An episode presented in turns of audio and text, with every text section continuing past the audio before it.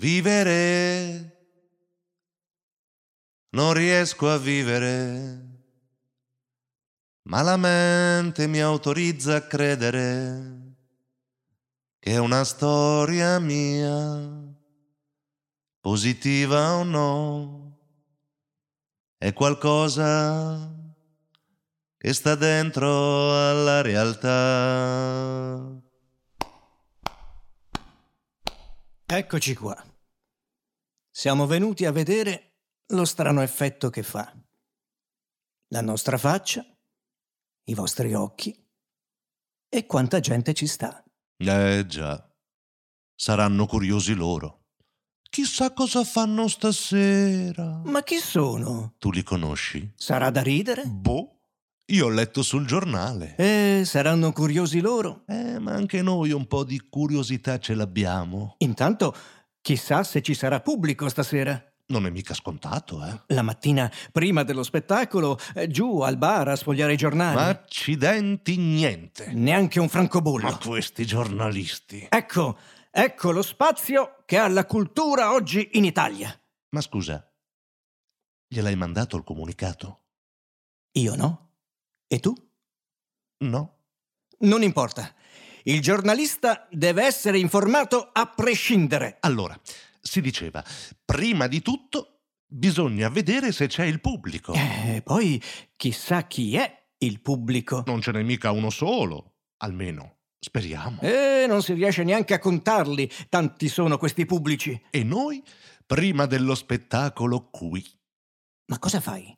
Spii? Amba, voglio vedere che arriva. Ma non guardare, che porta Ma male. chi se ne importa? Sono troppo curioso. Uh, vedi chi c'è? Anche quello. No, non mi sarei mai aspettato. E lui? Lui chi è? E lei? Lei c'è?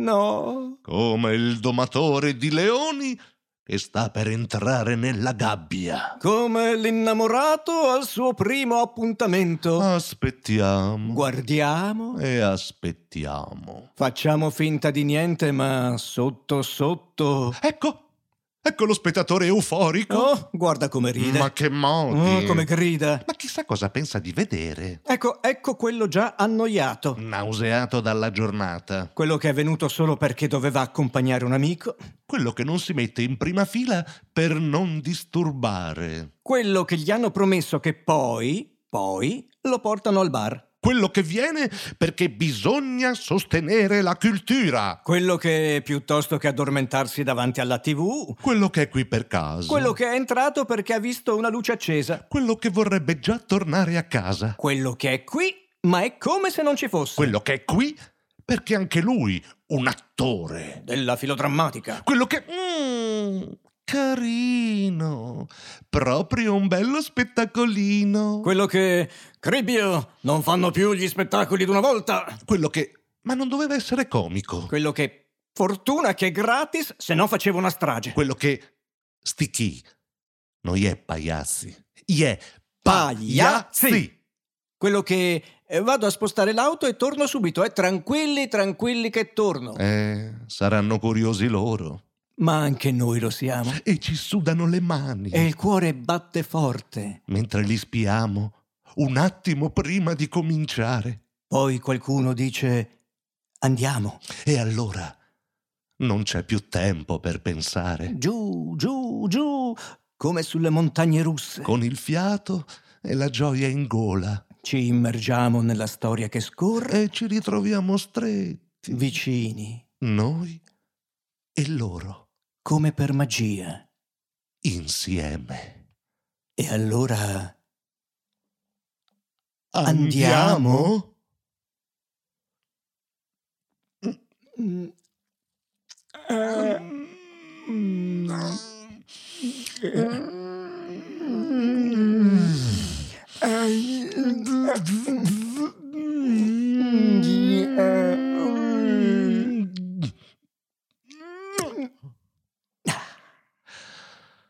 Oggi è durato poco, ma ci sono delle volte in cui appena entriamo in scena ci si attacca la lingua al palato per lunghissimi interminabili minuti. E il termine tecnico per definire il fenomeno è linguone. Linguone, con la O aperta.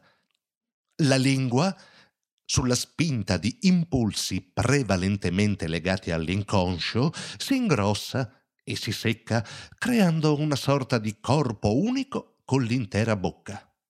Il disagio è enorme.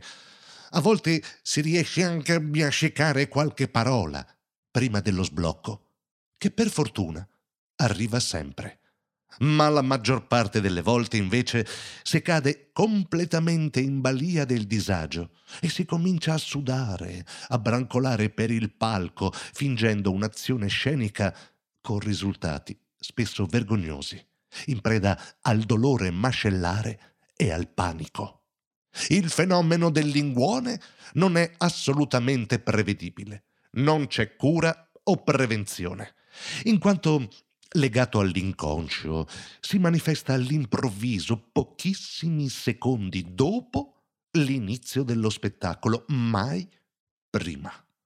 È un fenomeno che risparmia solo gli attori potenti e famosi.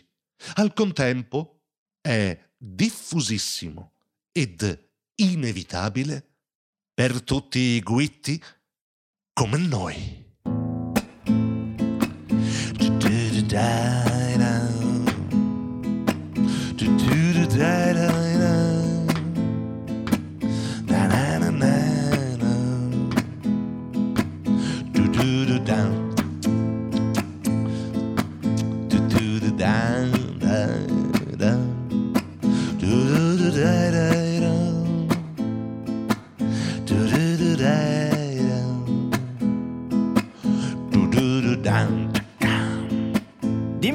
Dimenticate tutto quello che sapete sul teatro. Con noi non serve. Metodi, teorie, analisi critiche, storiche, estetiche. Oh, lasciamo perdere, per favore. No, no, davvero, per carità.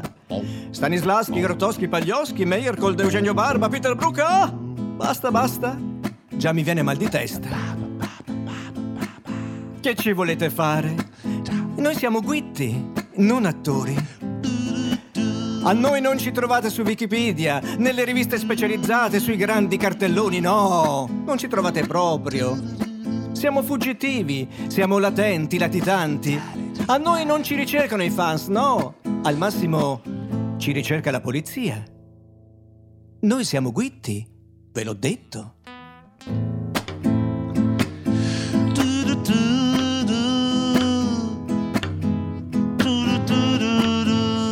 Ma chi o cosa sono i guitti, eh? Ce lo siamo chiesti anche noi, perché noi lo abbiamo scritto nel titolo Storie di due guitti di provincia, eh, ma mica sappiamo bene che vuol dire. E allora, un attimo prima di iniziare, poco fa, siamo andati a cercare il significato su un vocabolario e sentite un po' che cosa abbiamo trovato. Eccolo qui. Allora, guitto, forse dall'olandese git, briccone furfante. Essere gretto, laido, miserabile, spregevole, vile. Attore, ascoltate bene che, che siamo al punto che ci riguarda, attore di infimo ordine, che recita in piccole compagnie girovaghe, conducendo un'esistenza misera. Attore comico scadente, da strapazzo. Oh, parlano proprio di noi. Mi meraviglia che non ci siano i nostri nomi, sai così, a mod esempio.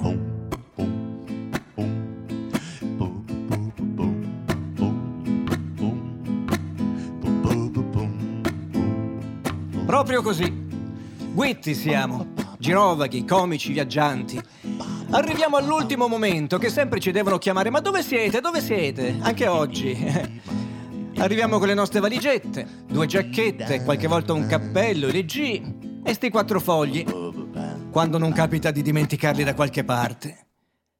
Ci sistemiamo velocemente, senza disturbare, accordiamo la chitarra, ci infiliamo il vestito di scena e poi ci sediamo qua, fermi e zitti, e vi aspettiamo.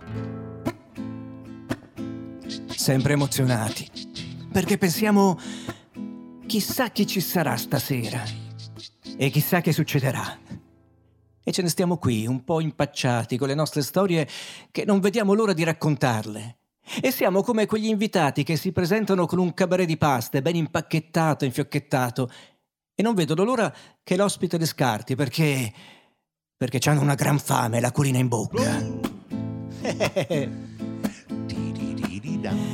che poi noi il cabaret ce l'abbiamo davvero. Eh, sì, sì, sì, così alla fine magari si mangia qualcosa. Non è un granché, eh, due paste, così. Eh, però, anche se non ce n'è per tutti, è il pensiero quello che conta.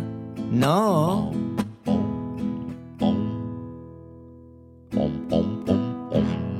E comunque, non abbiamo solo il cabaret, abbiamo anche le storie. Solo che quest'oggi non vogliamo raccontare le storie dei grandi autori, ma le nostre, quelle che abbiamo raccolto in questi anni nei nostri viaggi e incontri, di teatro in teatro, di biblioteca in biblioteca. Sono storie vere, di fatti accaduti realmente, ci sono i testimoni, eh? Sono storie da poco, di strade polverose, di piccole disavventure, insomma, le nostre storie di due guitti di provincia. Speriamo non ne abbiate male, se per quest'oggi parleremo di noi. Non vi preoccupate, eh? Non ci dilungheremo. E poi, ricordate, abbiamo le paste.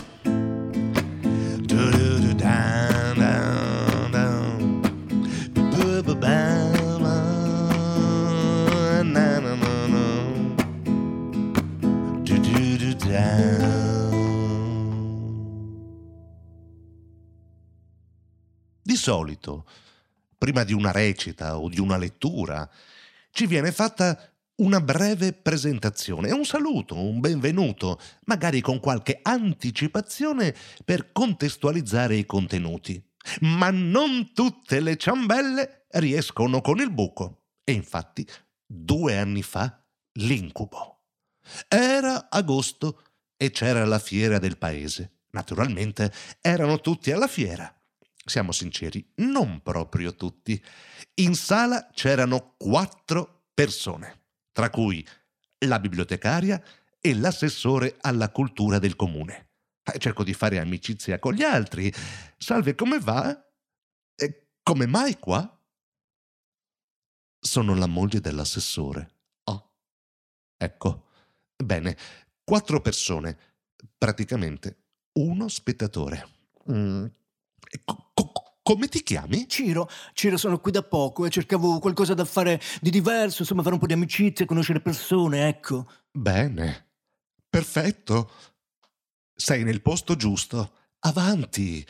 Allora, di solito, eh, prima della recita, viene fatta una presentazione come da copione, ma non tutte le ciambelle riescono con il buco. E infatti già dal nostro arrivo qualcosa non quadra. È già perché l'assessore ci prende in disparte e ci dice appena comincia ad arrivare il pubblico, voi vi nascondete qua, ovvero tra due scaffali di libri, e aspettate che io faccia la presentazione. E poi io vi presento e poi voi venite. Uh, va bene, rispondiamo noi, annuendo con il capo. Appena l'assessore intravede il primo spettatore. Ciao, sono Ciro, sono qui per fare amicizia. Si precipita verso di noi e ci caccia spingendoci nella profondità tra gli scaffali. Muti! Dovete stare muti! Piccola precisazione.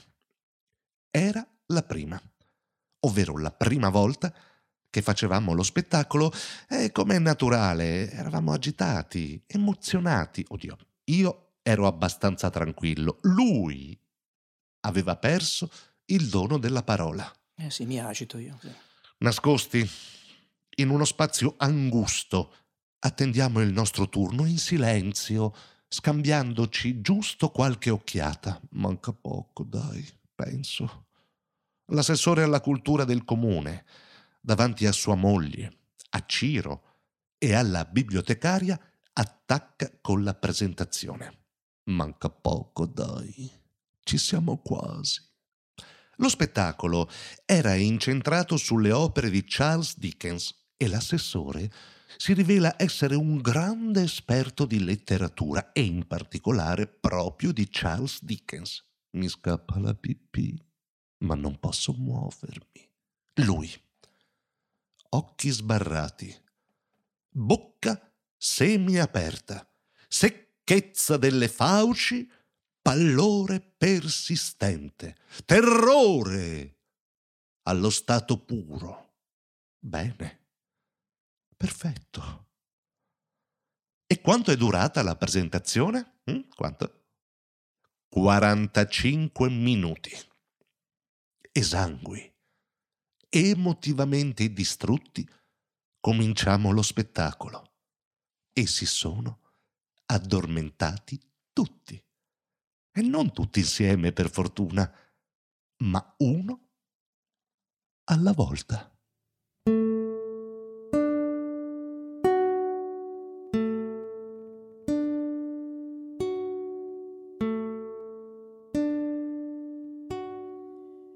È dunque tanto grave dormire a teatro? La cosa merita d'essere chiarita.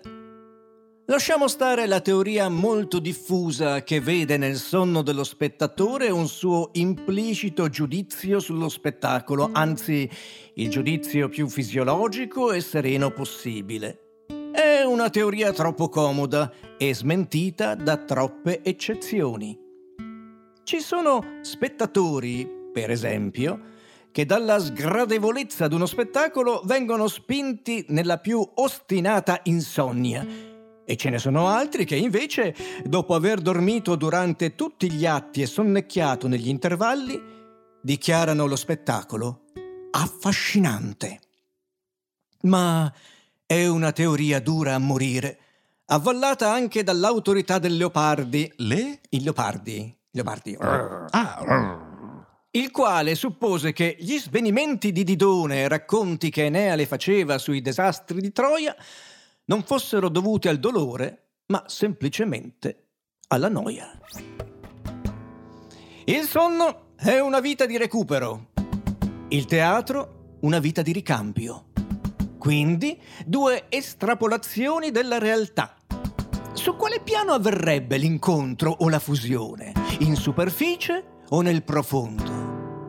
Chi una sola volta si è appisolato a un concerto o alla rappresentazione d'un melodramma o anche un'opera drammatica sa che nel momento del passaggio dallo stato di veglia al sonno, in questo punto detto la soglia, la rappresentazione, la melodia e il dialogo si liberano da ogni scoria, diventando liquidi, celestiali.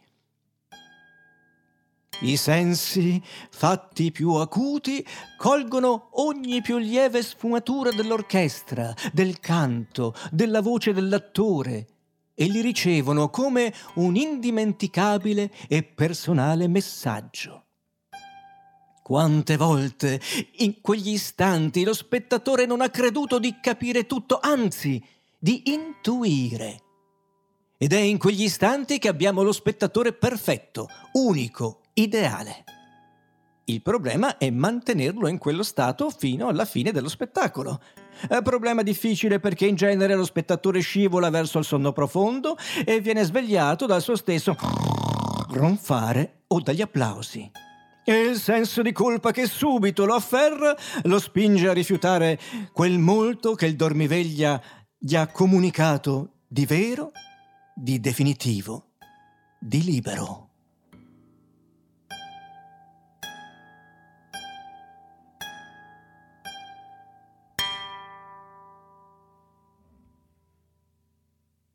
L'era un viaggio duro e faticoso, tant'è che su una curva Elo el me fa. Tornante? No, dai! Nemo avanti fino a Vipiteno e in caso Sterzing. Oh.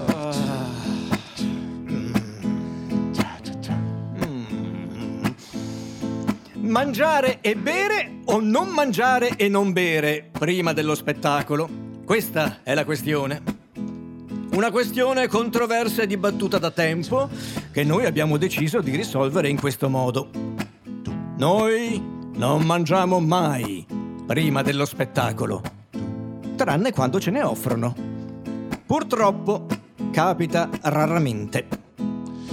Più frequentemente accadono piccoli infortuni legati appunto al fattore gola. Spieghiamo. Prima di affrontare il viaggio per raggiungere la località dove si terrà lo spettacolo c'è il rito del caffè. Eh beh, certo, quello serve. A volte però il rito diventa del caffè e dell'aperitivo. No, ci sta, dai. O del panino. No, piccolo, piccolo, eh. O della pizzetta. No, E via dicendo. Con eh, conseguenze facilmente intuibili. Ci fermiamo in un bar. Lui prende una birra. Io, con eh, piglio snob davvero professionista, faccio io mai alcol prima di uno spettacolo. E attirato dall'immagine di un cocktail analcolico, ne ordino subito uno. Mi viene presentata una brocca d'acqua da due litri, riempita per metà di latte e per metà da vari liquidi dai colori sintetici, la cui consistenza e odore richiamano con prepotenza il sapone liquido per piatti. Completano l'opera d'arte alcuni pezzi di frutta in plastica e pezzi di verdura non meglio identificata. Lui mi guarda e nei suoi occhi leggo chiaramente non farlo. Io lo faccio. Bevo tutto. E partiamo. Dopo tre chilometri ho le prime visioni, Eh, ma faccio finta di niente. Ed è solo al momento di iniziare lo s- s- spettacolo che con un filo di voce e, e con una bava sottile tra i denti gli sibilo se mi vedi uscire di scena non preoccuparti. Sto andando a vomitare.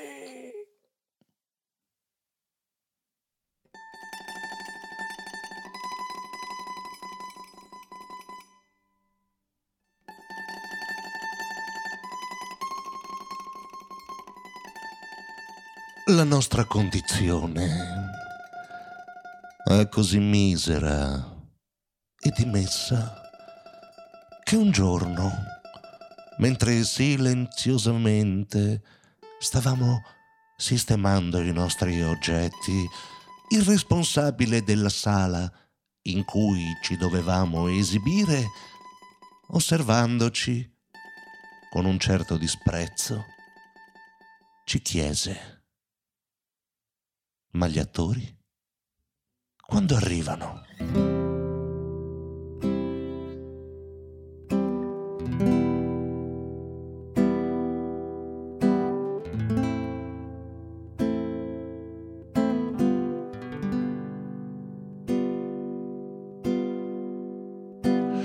Recitare è un salto nel buio ogni volta. Non sai mai cosa può succedere. Eppure qualcosa succede sempre. Nella maggior parte dei casi è qualcosa di assolutamente inaspettato e neanche lontanamente prevedibile. Così può capitare di essere stremato prima della recita e poi, e poi